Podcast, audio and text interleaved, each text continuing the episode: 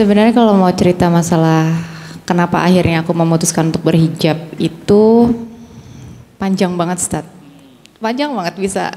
Nanti waktunya nggak cukup. Tapi mungkin intinya aja kalau dari dulu memang sebelum menikah Mas Dimas pernah bilang aku seneng banget kalau ngelihat cewek pakai hijab gitu kan. Oh iya, amin aku selalu gitu kan.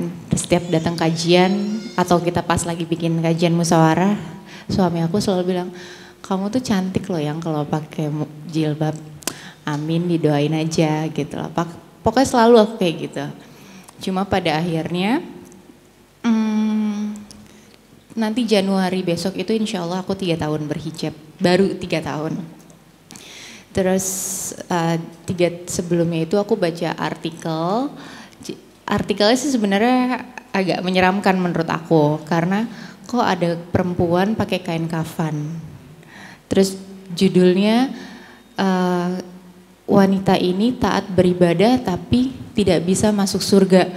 Saat itu aku mikir, ya Allah ini aja yang taat beribadah aja nggak bisa masuk surga, apalagi yang aku notabene kayaknya masih belum belum bener-bener ibadahnya tuh masih belum bisa dibilang 100% gitu kan. Pas aku baca, jadi misalnya aku ada sahabat, aku punya temen, teman aku bilang, e, Dini kok kamu nggak berhijab?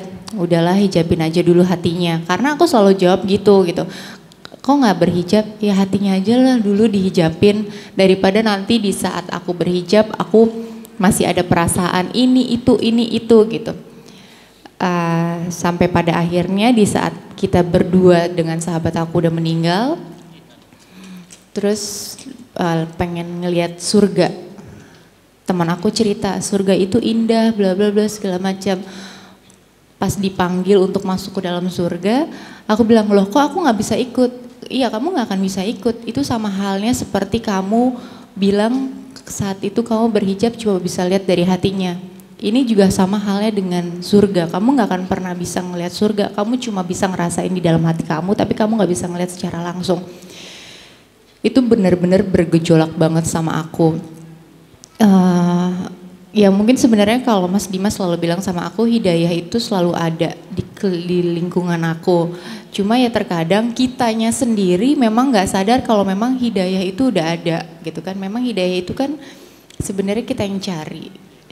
Um, itu lumayan bergejolak sampai akhirnya aku tahu um, dan di samping itu juga aku mikir aku nggak mau memperlambat papa aku jalannya ke surga karena papa kan udah meninggal gitu kan. Pikiran aku, ya Allah aku anak durhaka banget kalau misalnya aku menghambat orang tua aku masuk surga karena dosa-dosa anaknya.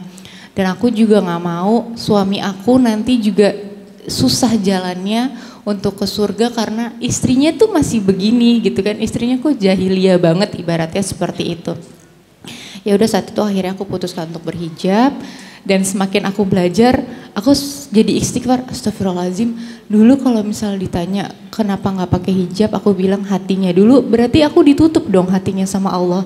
Itu nauzubillah min zalik banget. Jadi aku berpikir ternyata jawaban itu bukan jawaban yang benar saat itu aku jawab gitu kan karena kalau di saat kita udah ditutup hatinya sama Allah itu yang benar-benar jauh banget dari Allah gitu kan Ya sebenarnya intinya itu karena sebuah artikel dan gak mau menyusahkan orang tua dan suami khususnya. Gitu.